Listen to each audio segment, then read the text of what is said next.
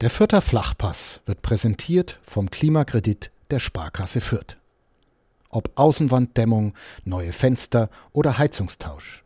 Sanieren Sie Ihre Immobilie einfach und günstig, ohne Grundschuldeintrag bis 50.000 Euro. Denn Sanieren hilft Energiesparen. Der Klimakredit der Sparkasse Fürth. Mitmenschen. Ein Podcast von nordbayern.de. Mit Menschen, die verändern, bewegen, unterhalten. Hallo und herzlich willkommen zu einer neuen Folge unseres Podcasts Mitmenschen. Am Mikro begrüßt euch Lehrvarina Meingast, Redakteurin im Verlag Nürnberger Presse und mein Gast zu einer heute ein bisschen philosophischen Folge, aus der wir aber hoffentlich alle ganz viel Kraft und Optimismus ziehen können. Denn mein Gast ist der bekannte Glücksforscher Professor Dr. Karl-Heinz Ruckriegel, lebt in Schwabach und ist äh, tätig an der Technischen Hochschule Nürnberg an der Fakultät Betriebswirtschaftslehre. Herzlich willkommen, Professor Ruckriegel. Schön, dass Sie da sind. Herzlich willkommen. Wie würden Sie antworten auf die Frage, sind Sie gerade glücklich? Also ich würde antworten oder ich antworte, dass ich mich als durchaus sehr oder recht glücklichen Menschen bezeichnen würde. Und das hängt damit zusammen mit dem Thema Glücksforschung. Ich beschäftige mich ja schon seit einiger Zeit mit der fachübergreifenden Glücksforschung und äh, ich verwende natürlich auch die Erkenntnisse, die ich daraus erziele, für mein eigenes also für, für, mein, Glück. für mein persönliches Glück oder für, für mein Leben. Und vielleicht noch ein Punkt, fachübergreifend ist wichtig, äh, denn in der Glücksforschung sind Psychologen, Soziologen, Ökonomen und ich bin Ökonom tätig, aber auch äh, beschäftigen sich damit Mediziner, Psychologen und natürlich Mhm. Philosophen. Greifen viele Fachrichtungen ineinander. Ineinander, genau. Sehr spannend. Wenn man jetzt die aktuelle Lage anguckt, Corona, Krieg, Inflation, ist es besonders schwierig, aktuell glücklich zu sein? Natürlich ist es in der heutigen Zeit besonders schwierig, glücklich zu sein, aber man muss sich da vielleicht eines klar machen. Es gibt bestimmte Dinge, die wir als Einzelne nicht ändern können. Man sollte daher darauf achten, dass man sich dadurch nicht zu stark nach unten ziehen lässt, denn damit ist ja keinem geholfen. Gerade in solchen Zeiten sollte man auf das Positive in seinem unmittelbaren Umfeld achten. Damit verfällt man nicht so leicht in Res Resignation und hat Energie, genug Energie, um das, was man selbst zur Verbesserung der Situation beitragen kann, auch beizutragen. Und ist es ähm, jetzt im Januar so, dass es vielleicht einfacher ist oder viele würden jetzt den Januar verbinden mit Neuanfang, ähm, dass da sozusagen Potenziale da sind oder ist die dunkle Jahreszeit vielleicht einfach eine sehr schwierige für viele? Naja, sagen wir so, es gibt natürlich diesen Wechsel, ne? Die eher, die eher helle Jahreszeit im Sommer und die dunkle. Und natürlich hat es Einfluss auch auf unsere Stimmung. Ja, das ist von Haus aus so. Das ist halt bedingt durch die Klimatik, äh, die äh, Klimaverhältnisse in unserem Land. Mhm. Hat denn das persönliche Empfinden von Glück Auswirkungen auf die Gesundheit, die sich deutlich messen lassen? Ja, natürlich. Also wir wissen, dass Menschen, und da kommen wir vielleicht später noch drauf, dass wir das etwas detaillierter auch äh, beschreiben, dass Menschen, die äh, glücklich sind, also im hohen Maße sich wohlfühlen in ihrem Leben, äh, sowohl weniger, also weniger krank sind und wenn sie krank sind, schneller wieder gesund werden und natürlich auch, und das ist auch natürlich sehr interessant, äh, eine äh, höhere Lebenserwartung haben. Man spricht hier von fünf bis zehn Jahren. Oh, das ist aber schon ordentlich, fünf bis zehn Jahre. Ja, durchaus. Und viele würden wahrscheinlich sagen, was sie sich wünschen, um mehr Glück im Alltag zu haben, dass sie gern mehr Zeit hätten für die schönen Dinge. Ist es in der modernen Gesellschaft irgendwie besonders, dass so der Faktor Zeit eine große Rolle spielt oder ist es trügerisch zu denken, wenn ich mehr Zeit hätte, dann wäre ich glücklicher? Es kommt auf die Zeitverwendung an. Äh, ganz grundsätzlich, äh, wir müssen uns natürlich überlegen, wofür wir unsere Zeit verwenden. Und in dem Zusammenhang sind natürlich die Glücksfaktoren, also die für uns Menschen äh, gelten, die für uns wichtig sind, damit wir uns wohl fühlen in unserem Leben wichtig. Das heißt, man muss sich so überlegen, dass man seine Zeitverwendung so ausrichtet, dass man diesen Glücksfaktoren zur Gänze dann Genüge tut. Okay. Und Wenn Sie jetzt auf Ihr Leben bisher zurückgucken, gab es bestimmte Abschnitte, wo Sie am glücklichsten waren oder sind Sie jetzt gerade am glücklichsten?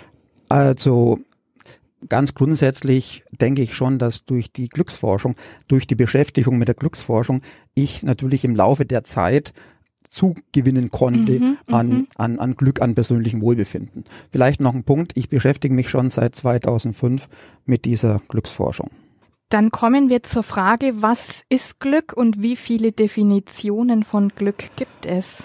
In dem Zusammenhang geht es zunächst mal darum, äh, was, man, was man unter Glück versteht in der Glücksforschung. Äh, und diese Glücksforschung beschäftigt sich mit der Frage der Lebenszufriedenheit und der Gefühlsbilanz. Also anders formuliert, äh, subjektives Wohlbefinden, was der zentrale Indikator innerhalb der Glücksforschung ist, hat einerseits den Aspekt dieser Gefühlsbilanz, man spricht hier auch von emotionalen Wohlbefinden und andererseits den Aspekt der, der Lebenszufriedenheit, man spricht hier auch vom kognitiven Wohlbefinden. Vielleicht zur, zum emotionalen Wohlbefinden oder zur Gefühlsbilanz. Hier geht es letztlich darum, äh, wie im Tagesdurchschnitt im Großen und Ganzen so die Bilanz zwischen positiven und negativen Gefühlen ausfällt. Es geht hier im Endeffekt darum, äh, um äh, darum, wie wir uns fühlen, während wir unser Leben leben. Mhm. Ein ganz anderer Ansatzpunkt ist das kognitive Wohlbefinden. Beim kognitiven Wohlbefinden geht es um die Frage der Zufriedenheit mit dem Leben. Also hier findet eine Abwägung statt zwischen dem, was man so als Ziele, Wünsche, Erwartungen hat und dem, wie das Leben tatsächlich läuft. Also ich fälle sozusagen ein Urteil kognitiv über die Frage, wie mein Leben so läuft. Und hier kommt es natürlich darauf an, äh, auf die Ziele, die man sich setzt, äh, auf einerseits auf die Ziele, die man setzt, die, die man sich setzt im Hinblick auf äh, die Frage, sind diese Ziele realistisch? Mhm. Und zum anderen im Hinblick auf die Frage, äh, welche Art sind diese Ziele? Und Unterscheidet man da auch zwischen kurz- und langfristig? Also sozusagen, wie kann ich jetzt kurzfristig mein Glück steigern? Das wäre ja dann eher im täglichen Leben. Und das andere langfristig gesehen eben große Lebensziele, die ich vielleicht habe? Ah, der Zusammenhang ist folgendermaßen. Ist, Sie müssen quasi beides zusammenbinden. Also es geht letztlich darum, äh, während wir unser Leben leben, deutlich mehr positive als negative Gefühle im Tagesdurchschnitt zu haben und unser Leben in Richtung von sinnvollen, aber auch realistischen, wenn auch ehrgeizigen Zielen äh, zu leben, also Ziele, die für uns sinnhaft sind. Mhm. Und macht's da Sinn, diese Ziele auch zu visualisieren oder aufzuschreiben und sich dann immer wieder zu fragen, bin ich auf dem richtigen Weg oder wie weit bin ich gekommen? Hilft es, um auch das Glücksempfinden zu steigern? Na, zunächst einmal soll man sich klar machen, in welche Richtung man möchte. Und wir wissen ja aus der Psychologie, dass es bestimmte Ziele im Leben gibt, die für uns Menschen, zumindest für die allermeisten, äh, den richtigen Weg vorgeben. Und diese Ziele sind persönliches Wachstum. Also äh, ich beschäftige mich mit etwas, wo ich meine, dass das sinnhaft ist und dass ich äh, da gerne mich weiter vorankommen möchte. Mhm. Äh, zum anderen geht es um soziale Beziehungen als Ziel. Das heißt, das Ziel ist, dass man versucht, äh, die sozialen Beziehungen so zu gestalten, dass sie gut sind, gelingen sind. Und schließlich äh, wissen wir auch noch, äh, dass Ziele, die äh, mit äh, gesellschaftlichen Engagement verbunden sind, auch sehr zielführend sind, weil diese Ziele dazu beitragen, dass unsere psychischen Grundbedürfnisse nach Kompetenz, Zugehörigkeit und Autonomie am besten befriedigt werden. Weniger zielführend sind Ziele, die sich jetzt primär ausrichten an Geld, Schönheit und Popularität. Und ist es so, dass für viele diese Ziele auch immer mit Erwartungen der Gesellschaft zusammenhängen oder sind vielleicht die Menschen glücklicher, die davon sich unabhängig machen? Ja, natürlich muss man sich erstmal selbst überlegen, welche Ziele man möchte. Natürlich hat auch die Gesellschaft einen Einfluss, aber man ist zunächst mal selbst gefordert, sich zu überlegen. Und da kann man ja durchaus dann die Erkenntnisse dieser Glücksforschung für sich nutzbar machen. Wie gesagt, die ist sehr stark interdisziplinär ausgerichtet. Und ich persönlich, wenn ich mal mich jetzt persönlich beschreiben soll, bei mir ist es so, äh, Stichwort Wachstum, also ich beschäftige mich, mich, mich intensiv mit dieser, mit Fragen der Glücksforschung, aber auch drumherum mit Fragen der Geschichte, mit Fragen der Philosophie etc., äh, so dass ich sage, okay, persönliches Wachstum passt, da passt die Richtung. Dann versuche ich ganz grundsätzlich äh, soziale Be Beziehungen so zu gestalten, dass sie gut sind. Das heißt, ich äh, versuche so dieses, diese goldene Regel zu verfolgen, dass man andere so behandeln soll, wie man selbst gern behandelt werden möchte. Und natürlich äh, geht es auch darum, äh, gesellschaftliches Engagement. Also ich äh, versuche mich auch gesellschaftlich äh, zu engagieren, indem ich beispielsweise wie heute hier so ein Podcast-Interview gebe. Ja, sehr schön.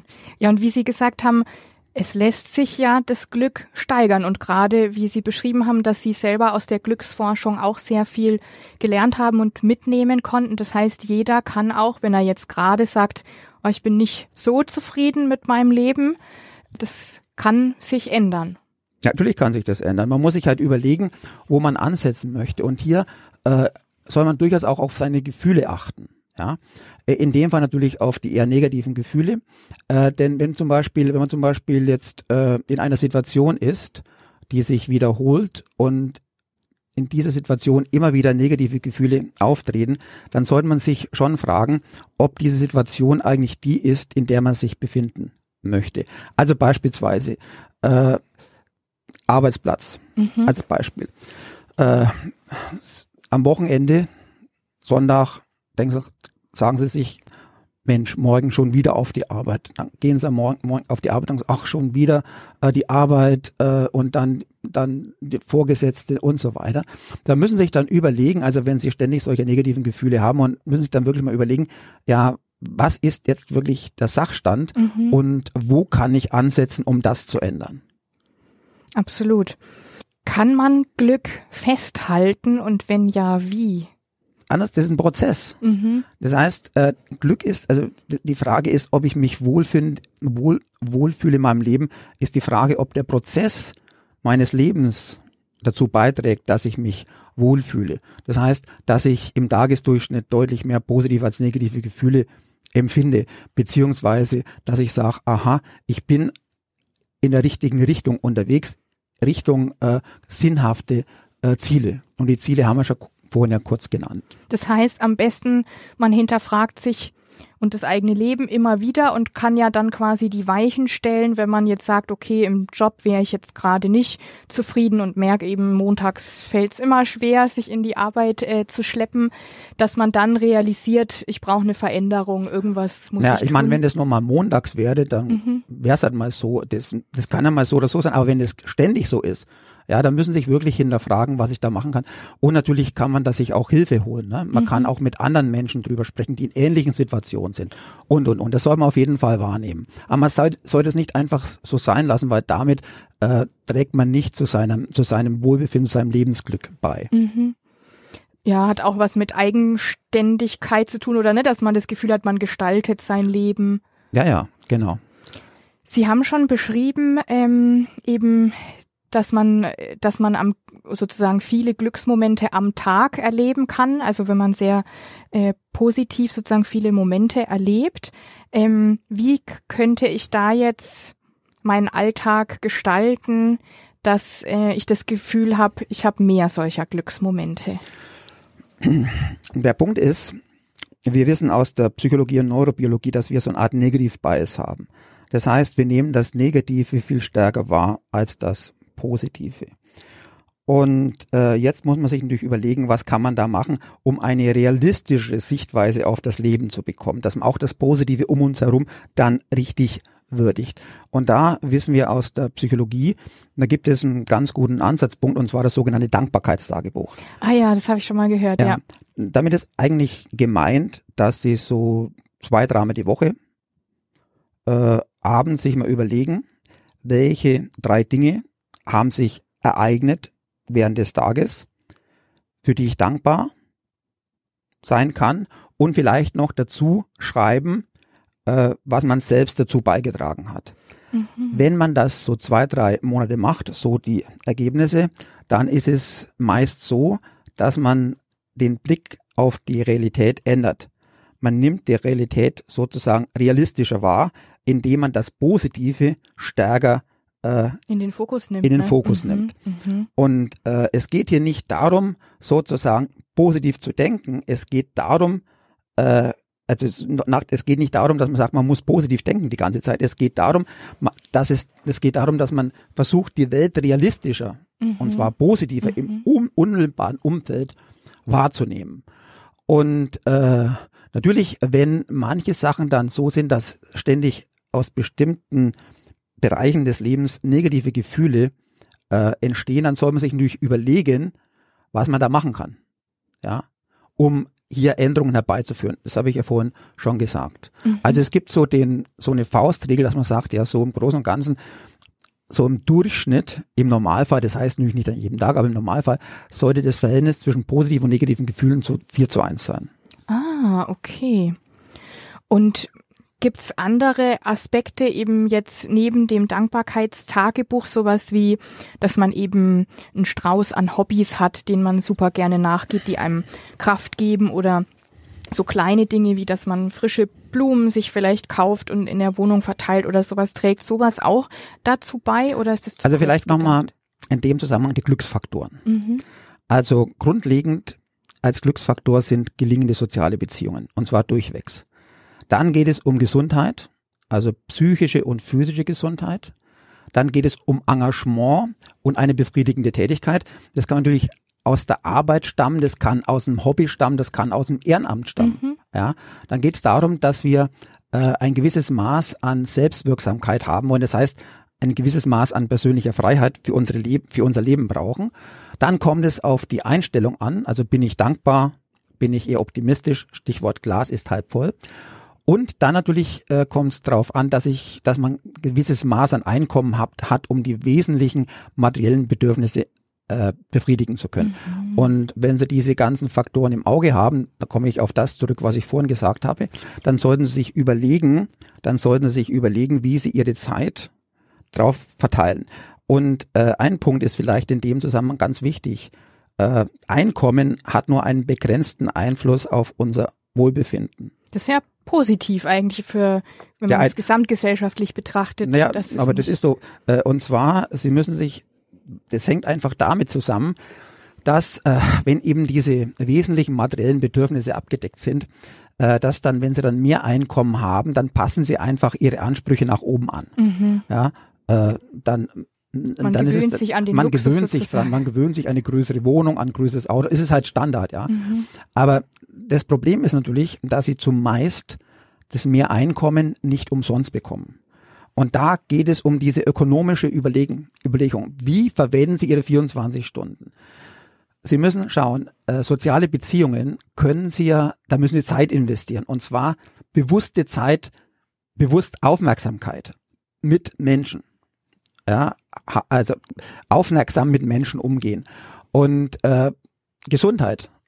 Auch das wenn sie sich damit beschäftigen, zum Beispiel indem sie ins Fitnessstudio mhm. gehen oder, oder öfters mal spazieren gehen oder was auch immer, äh, kostet Zeit. Und natürlich auch Engagement, befriedigende Tätigkeit. Natürlich ist klar, wenn Sie ein Ehrenamt machen, dann können Sie kein Einkommen erzielen. Das ist die Definition des Ehrenamts. Mhm. Und bei Hobbys ist es ja ähnlich. Ja?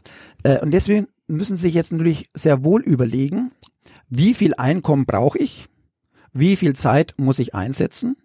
um dieses Einkommen zu erzielen. So. Und da sind, wie gesagt, da ist der Einfluss des Einkommens ist eher übersichtlich, mhm. würde ich mal sagen. Aber mhm. ist natürlich da. Und da müssen Sie sich überlegen, wenn ich jetzt versuche, Einkommen auf Teufel um raus, Teufel komm raus äh, zu erhöhen, ja, dann fehlt mir die Zeit für soziale Beziehungen, es fehlt mir die Zeit für meine Gesundheit, es fehlt mir die Zeit und die Zeit, um ehrenamtlich tätig zu sein, um meinen Hobbys nachzugehen, aber auch vielleicht ganz die Zeit, um überhaupt das zu machen, was ich überhaupt machen mhm, möchte, weil das nicht mhm. so viel Geld erbringt. Also das muss man sozusagen immer äh, miteinander abgleichen. Mhm. Und die Faktoren, die Sie genannt haben, eben soziale Beziehungen, Gesundheit und so weiter, ähm, sind die universell? Also hat die Glücksforschung rausgefunden, dass das für alle sozusagen in der Reihenfolge ähm, so ist oder gibt es da individuelle Unterschiede? Natürlich gibt es individuelle Unterschiede, aber das ist mehr graduell. Aber mhm. grundsätzlich ist es so, dass es natürlich, die Glücksforschung ist ja weltweit mhm. aufgestellt. Aber wenn Sie zum Beispiel in, in, Länder gehen, bei denen die materielle Situation weitaus schlechter ist, da ist es natürlich schon so, dass dort das Materielle eine, einen größeren Stellenwert mhm. einnimmt als bei uns, ist ganz klar. Aber nichtsdestoweniger, wenn diese materiellen wesentlichen materiellen Bedürfnisse abgedeckt sind, dann ist dort auch das Einkommen sozusagen, äh, hat der Einfluss des Einkommens begrenzt. Wenn man sich Länder anschaut, wenn man sich andere Länder anschaut, muss man sich dann auch insbesondere auf die Verteilungsaspekte an, äh, abzielen. Es nützt nichts, aufs Durchschnittswerte einzugehen und dann, äh, wenn das so verteilt ist, dass quasi einige wenige alles haben und die anderen nichts, dann haben sie auch das Problem. Ja, das heißt also, hier müssen wir weltweit viel stärker Verteilungsaspekte mit ins Auge fassen. Und gibt es Aspekte, wo man sagen kann, es gibt ja diesen Spruch, wenn man Glück teilt, verdoppelt es sich sozusagen. Ähm, spielt es auf diese soziale Komponente ein, dass eben man aus den sozialen Bindungen äh, Kraft zieht und eben, wenn man gemeinsam Glück erlebt, es noch stärker sich vielleicht festigt? Ja, natürlich. Das heißt, äh, also wenn Sie aus Beziehungen, Beziehungen, die verstärken sich ja gegenseitig ja, soziale Beziehungen. Das heißt, dann können sie, dann, dann nehmen sich quasi aus der, aus, aus, aus den, aus den, aus den, aus den, aus den positiven Reaktionen der anderen wieder für sich selber entsprechend positive Gefühle mit. Beispielsweise Ehrenamt. Ja, das Ehrenamt ist eine ganz tolle Sache. Äh, das Ehrenamt hat zwei Aspekte. Einerseits wissen wir, dass Menschen, die ehrenamtlich tätig sind, äh, eine bessere Gefühls, also also verglichen mit anderen, die es nicht sind, wenn alles andere gleich ist, eine bessere Gefühlsbilanz haben und eine höhere Lebenszufriedenheit. Mhm. Wieso? Das hängt damit zusammen, dass sie, wenn sie ehrenamtlich tätig sind, dann haben, haben sie ja sinnhaftes Tun, ne? ja. Na, aber sie haben natürlich auch, äh, sie haben natürlich auch sozialen Kontakt mit anderen und sie können auch äh, beispielsweise bei Ausscheiden aus dem Berufsleben dann äh, sinnvoll äh, ihre Zeit verwenden und, und, und. Und zum anderen kommt noch dazu, das ist der andere Aspekt, dass derjenige oder diejenige, die durch die ehrenamtliche Tätigkeit hier eine Unterstützung erfahren, dass die natürlich dankbar sind ihnen gegenüber. Das ist quasi eine doppelte Win-Win-Situation. Mhm. Und gibt's Generationenunterschiede? Wir haben gerade schon angesprochen, ähm, den Stellenwert von Arbeit und da gewinnt man ja oft den Eindruck, dass die neue Generation, die jetzt nachkommt, Generation Z, der Arbeit gar nicht mehr so viel Platz vielleicht im Leben einräumt wie andere? Äh, also ganz grundsätzlich würde ich sagen, das ist ein vernünftiger Ansatz. Also wenn ich äh, jetzt mal anschaue, Generation Y oder Z, nehmen wir beide zusammen. Also Y sind die von 80 bis 95 Geborenen und Z üblicherweise dann von 95 bis 2010. Äh, dann ist es so, dass, dass die, und ich habe viel zu tun mit diesen Generationen, weil das ja meine Studenten sind, äh, also hauptsächlich Z mhm. jetzt. Und äh, aber früher auch Y. Und wenn man dann mit denen spricht, und das mache ich ja häufig, dann stellt sich halt heraus, dass für die natürlich Arbeit schon wichtig ist, aber als Teil eines gelingenden Lebens. Und da kommen natürlich die anderen Glücksfaktoren, die ich genannt habe, mit dazu. Mhm. Das heißt, die wägen ab. Das heißt nicht, dass die jetzt arbeitsscheu sind. Im Gegenteil. Aber das heißt, die gehen vernünftig an die Sache ran. Die sagen, Arbeit ist Teil des Lebens. Und es ist eine vollkommen ökonomisch, ökonomische und kluge Entscheidung. Das hat was damit zu tun, wie ich meine 24 Stunden Zeit verwende. Mhm. Gibt es darüber hinaus noch Aspekte, wo man sieht, die Generationen ticken unterschiedlich, was, was Glück bedeutet? Vielleicht auch, welche Hobbys man hat oder ob man Ehrenamt nachgeht oder nicht? Also ich habe jetzt die Zahlen nicht im Kopf, aber äh, es gibt ja immer so na, in, gewisser, in gewissen zeitlichen Abständen so so so Reporte übers Ehrenamt. Mhm. Und äh, also ich glaube, so wesentliche Unterschiede gibt's da jetzt nicht. Äh, gibt's da jetzt nicht. Im Gegenteil, es hat sich, glaube ich, die letzten Jahre, aber ich habe jetzt, wie gesagt, die Studie nur ganz, ganz schwach noch im Hintergrund. Die letzten Jahre ist eher feststellbar gewesen, äh, dass, äh, dass in, in, in den Bereichen, in den Altersbereichen, wo das Ehrenamt äh, weniger äh, vertreten war, mhm. dass dann das Ehrenamt stärker nun ausgeprägt ist. Mhm. Aber ganz grundsätzlich kann man natürlich sagen, dass äh, das Ehrenamt sowohl zum Ausgleich dient äh, während der Berufstätigkeit als auch natürlich äh, zu einer sinnstiftenden Tätigkeit führt zusätzlich.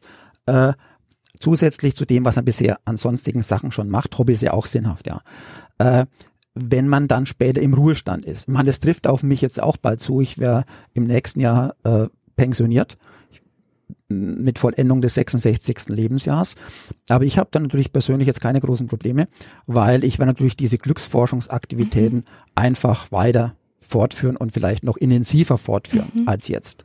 Und haben Sie Pläne, äh, wo Sie sagen, darauf freue ich mich schon, dass ich dafür mehr Zeit habe, vielleicht Hobbys oder andere Dinge? Naja, also bei mir, also ich, ich, so, ich bin, ich denke immer in diesen Glücksfaktoren mhm. auch, ne?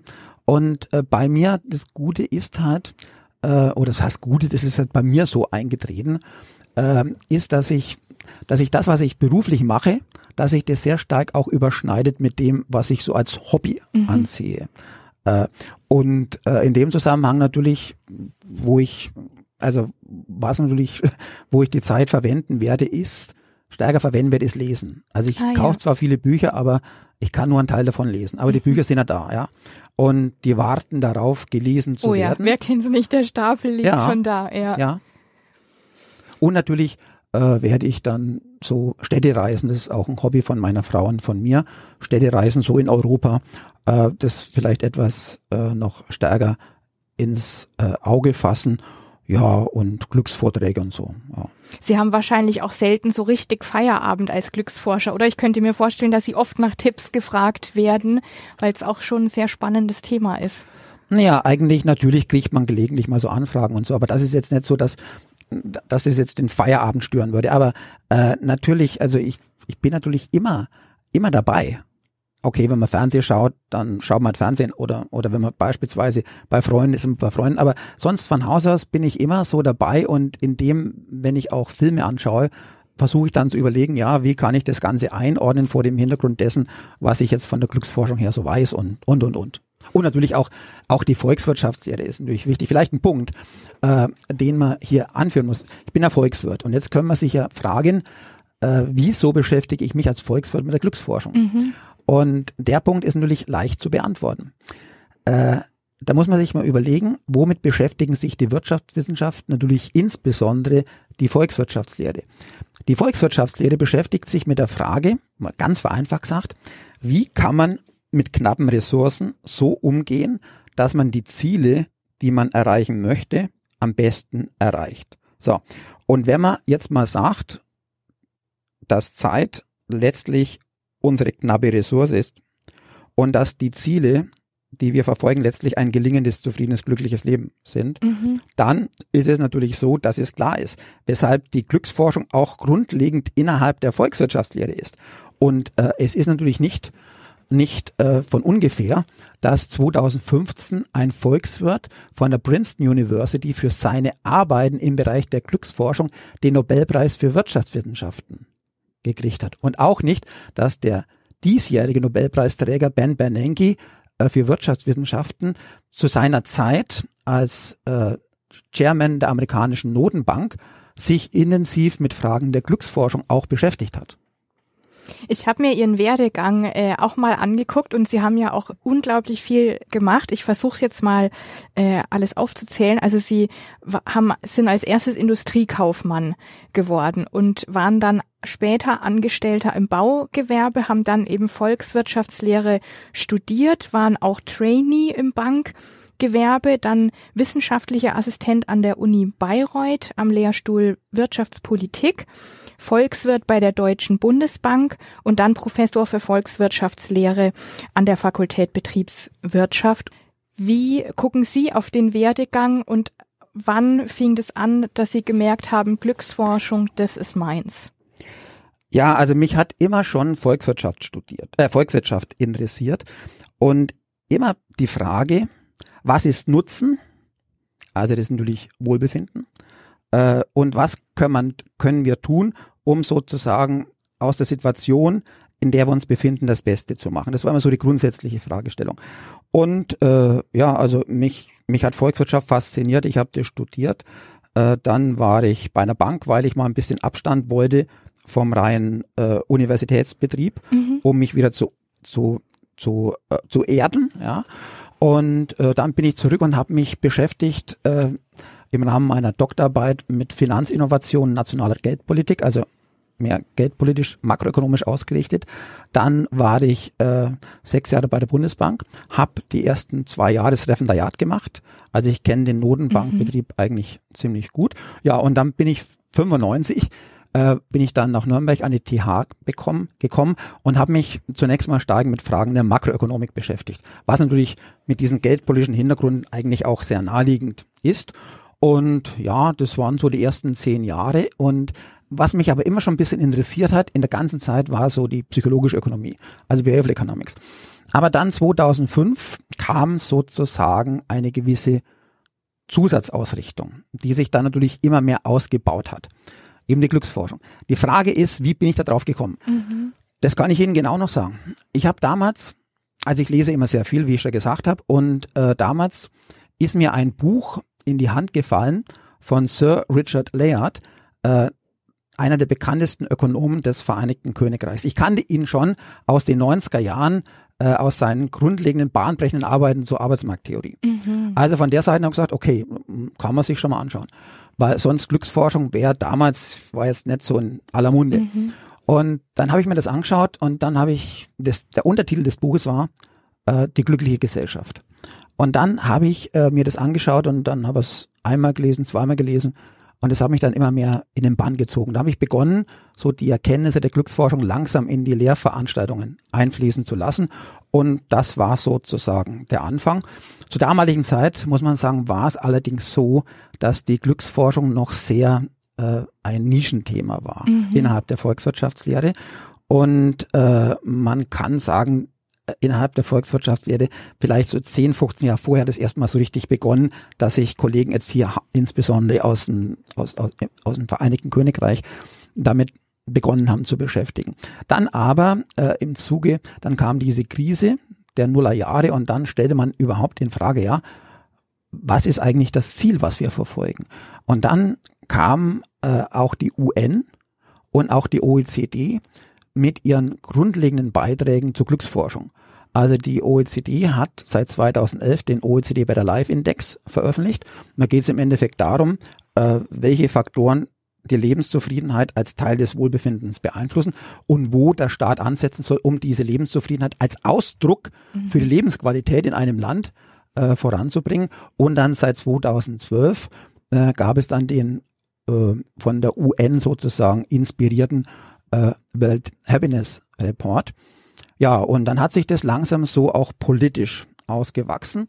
Und natürlich für die Unternehmen ist es dann auch zunehmend gekommen, äh, da natürlich auch klar ist, dass Menschen, die gerne auf die Arbeit gehen, sich anders engagieren, mhm, sind produktiver, ja. loyaler etc. Das ist eine Win-Win-Situation. Auch das ist dann sukzessive gekommen, die beiden Aspekte. In Zeiten des Fachkräftemangels natürlich. Ja, das war aber damals noch nicht so richtig mhm. äh, äh, sozusagen äh, auf dem Radar gestanden. Ja, ja. aber jetzt hat's Gewicht. Aber also haben wir natürlich, hätten wir damals schon wissen müssen, ja, ja. weil ich meine, das war alles schon vorgezeichnet, ganz klar.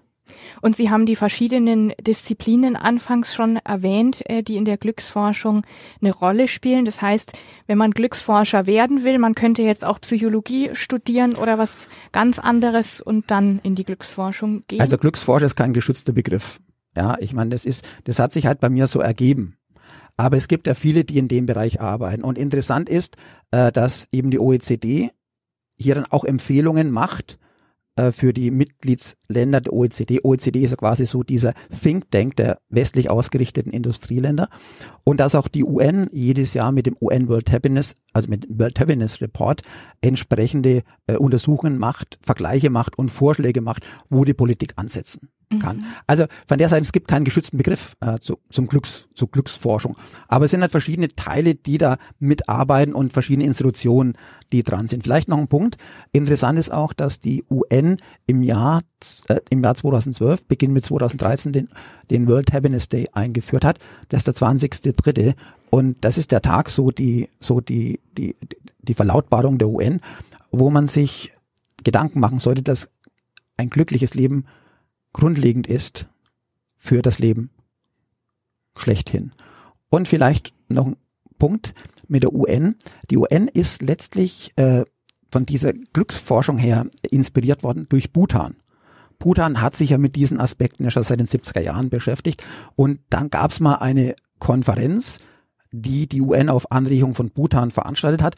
Und dann ist das Ganze bei der UN auch sozusagen ins Laufen geraten. Mhm. Und woran forschen Sie aktuell? Oder Sie haben erwähnt, äh, dass die Pension bald kommt. Was hoffen Sie bis dorthin noch zu erforschen? Also der Punkt ist der, die Pension ist ja nur, dass ich dann keine Lehrveranstaltungen mehr mhm. habe und keine Korrektur, Korrekturen mehr äh, habe etc. Ansonsten wird sich das Arbeitsfeld ja nicht ändern. Ja, ich, das geht ja weiter. Und also ich äh, beschäftige mich insbesondere mit der Umsetzung der Erkenntnisse der Glücksforschung in Richtung Politik. Mhm. Was kann man da tun oder was muss man tun? Und da liegt in Deutschland die Bildungspolitik voll im Argen. Ja, hier muss man versuchen, von klein auf den Kindern Chancen zu geben, sich entsprechend äh, gut zu entwickeln und mhm. entsprechend auch äh, im Leben dann Möglichkeiten zu haben. Äh, also ich beschäftige mich da mit, mit dieser Umsetzung in der Politik, aber natürlich auch in Unternehmen. Also wo kann man da ansetzen? Da sind natürlich hauptsächlich Ansatzpunkte im Bereich Führung. Mhm. Wesentlich, grundlegend. Und hier ist in Deutschland einiges zu tun. Und vorhin äh, haben wir es auch angesprochen, die Unterschiede bei den Nationen. Man liest auch öfter dann eben von Studien, welche Länder, also in welchen Ländern die Menschen am glücklichsten sind.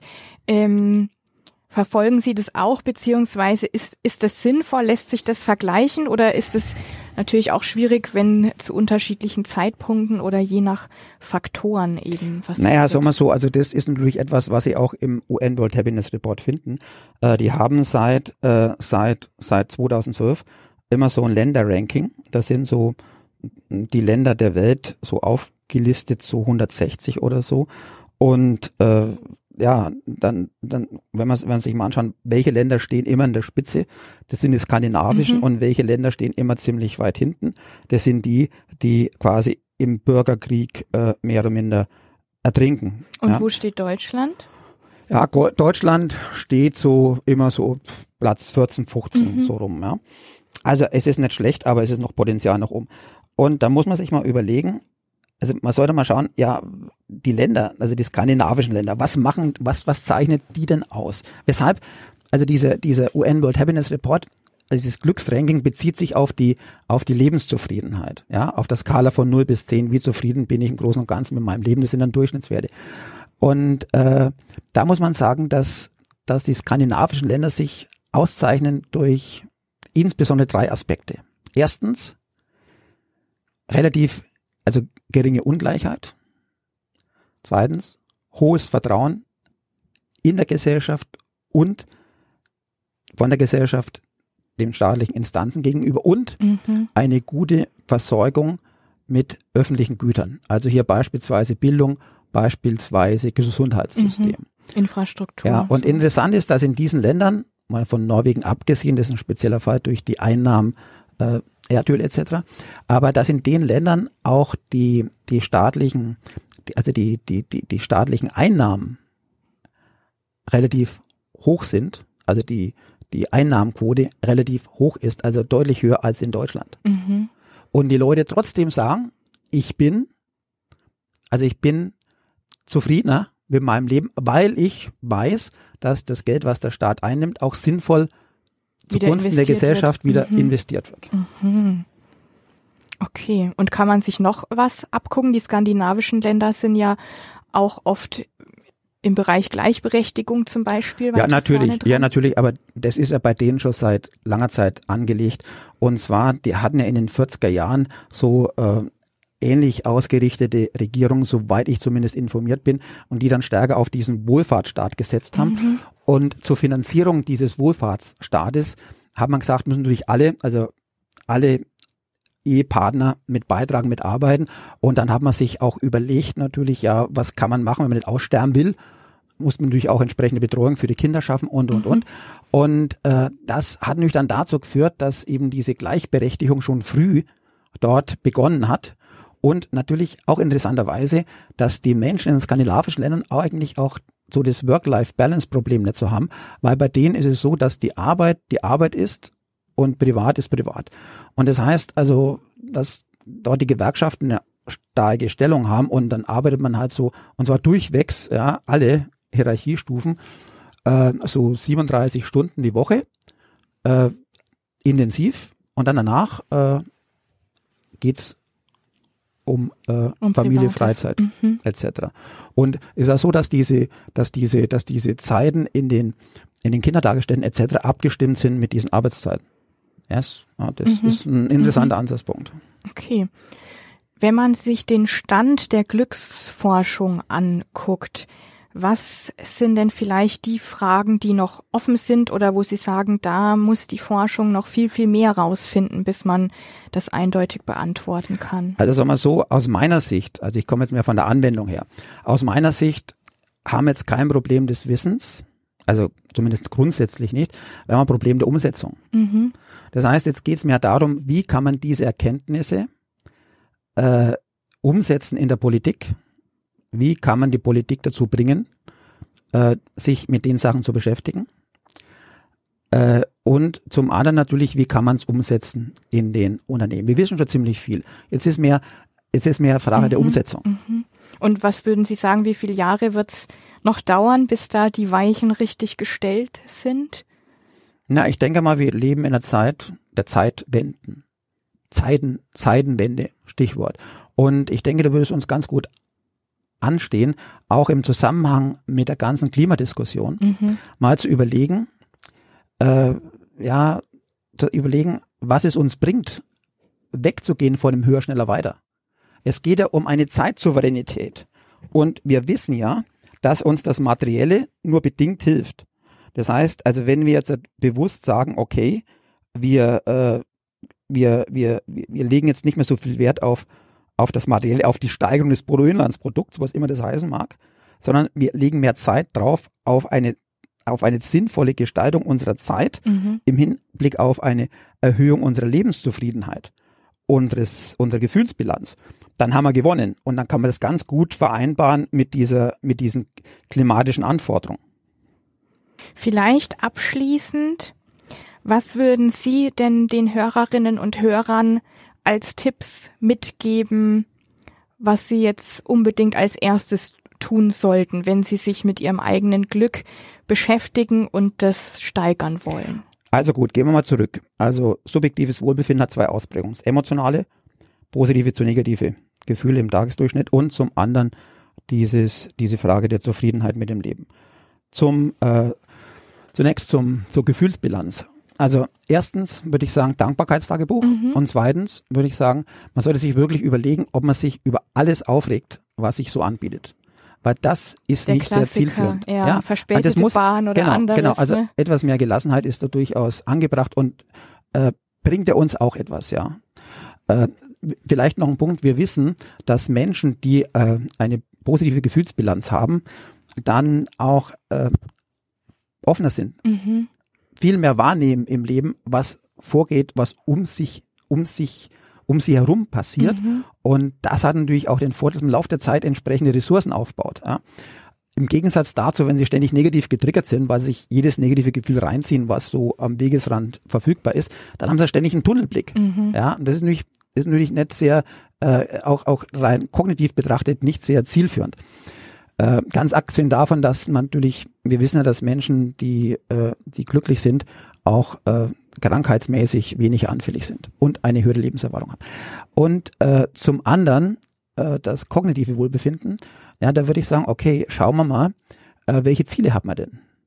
Und da würde ich sagen, okay, man musste mal schauen, ob die Ziele, die man verfolgt, vor dem Hintergrund der Erkenntnisse der Glücksforschung, die Ziele sind, die hier besonders glücksfördernd sind. Mhm. Also hier geht es um die Ziele wie persönliches Wachstum, zwischenmenschliche Beziehungen, Beiträge zur Gesellschaft und weniger Schönheit, Geld und Popularität.